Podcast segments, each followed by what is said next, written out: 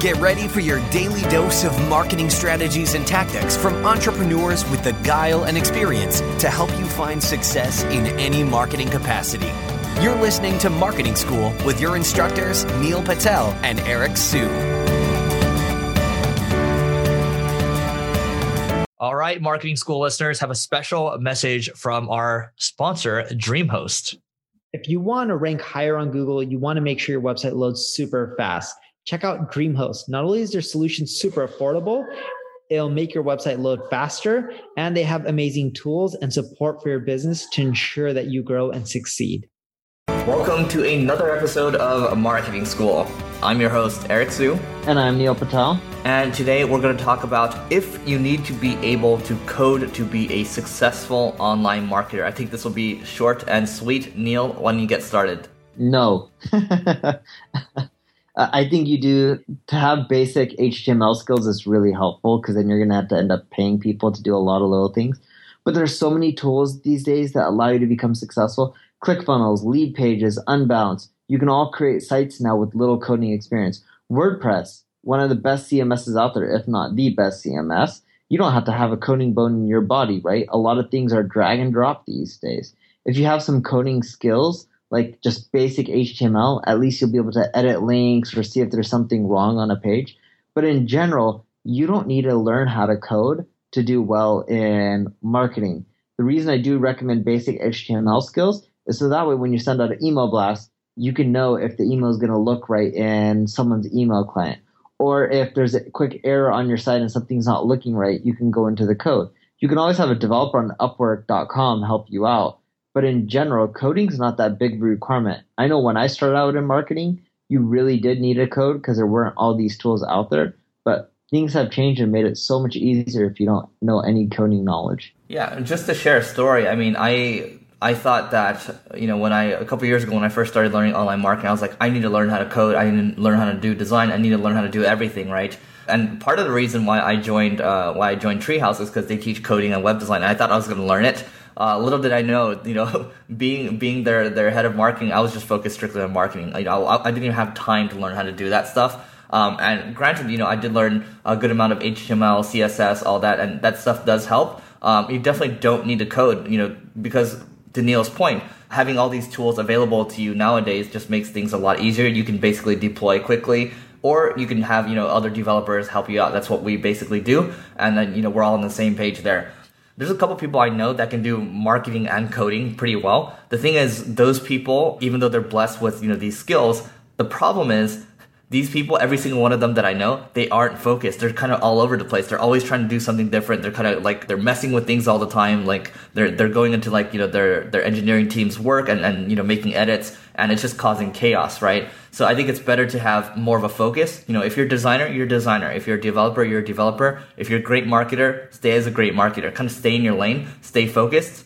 and that's going to help you get better results at the end of the day. So even though you may not need to know how to code, if you want to be a good marketer, there's one thing that you need to be is somewhat technical and somewhat creative. Actually, you need to be really creative. But let's go over the first somewhat technical piece. If you want to check backlinks, you have, to use commands like link colon and then your website name. If you want to find out how many pages are indexed, you have to use Google Search Console and verify the site, or you have to go site colon and then put in uh, uh, your URL. You also have to be able to look at analytics and data and be able to crunch, all right, here's what's wrong. So, more so than being somewhat technical, you also have to be able to understand math, like conversion rates, time on site, if something's good or bad, being able to read basic reports or being able to create charts or plot data uh, and start seeing if you see any anomalies. Because if you get slapped with a Google penalty, but you don't know how to compare numbers and see if there's quite a bit of a variance, you'd be like, all right, everything looks good when there could be something wrong. So understanding how to analyze data and just doing basic queries through browsers, those things are really important. And if you don't know them, that's okay. The basic query stuff, you can end up picking up really quickly and learn over time. But the math skills, if you always sucked at math, there's going to be some areas of marketing that you are going to struggle. You can still do well as a marketer, but you won't be great, right? So having math skills and understanding data is really important. And going back to the creative part, the reason creativity is important is ad costs continually rise. Facebook, Google AdWords, they will always keep going up. Sure, people are saying Google AdWords is now making less per visitor. Yeah, on mobile it's lower, desktop it's still high, and on mobile over time it'll keep rising up and up. So creativity is important because you can figure out through your creative juices on how to succeed, get traffic, get sales without having to spend dollars. And I don't know what the solutions are, and other people won't know either. For every business, it's going to vary. But if you're not creative and you can't think outside the box, you're going to struggle as a marketer.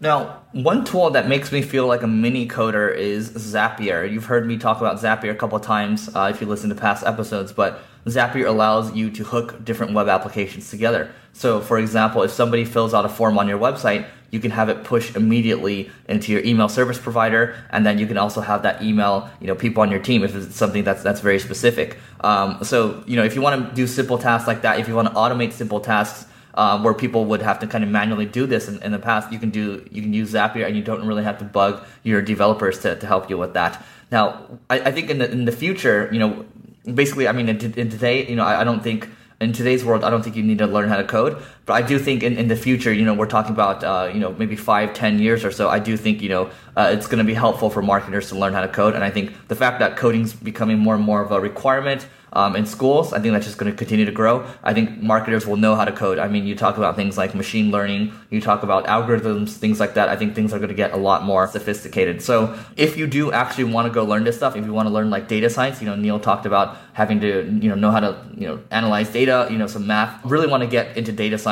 you can go to a site called DataCamp. That's datacamp.com, and it's like online education for for data science. And then if you want to learn how to do coding, um, you know, you can go to Treehouse. That's teamtreehouse.com, and there's Codecademy as well. a lot of different websites out there to to get started. Neil, anything else to add before we close it off? If you want to learn more about analytics, which is a key part of being a good marketer, check out Web Analytics an hour a day. It's by a guy named Avinash, who is uh, Google's like head evangelist or evangelist, and his specialty is analytics and crunching numbers.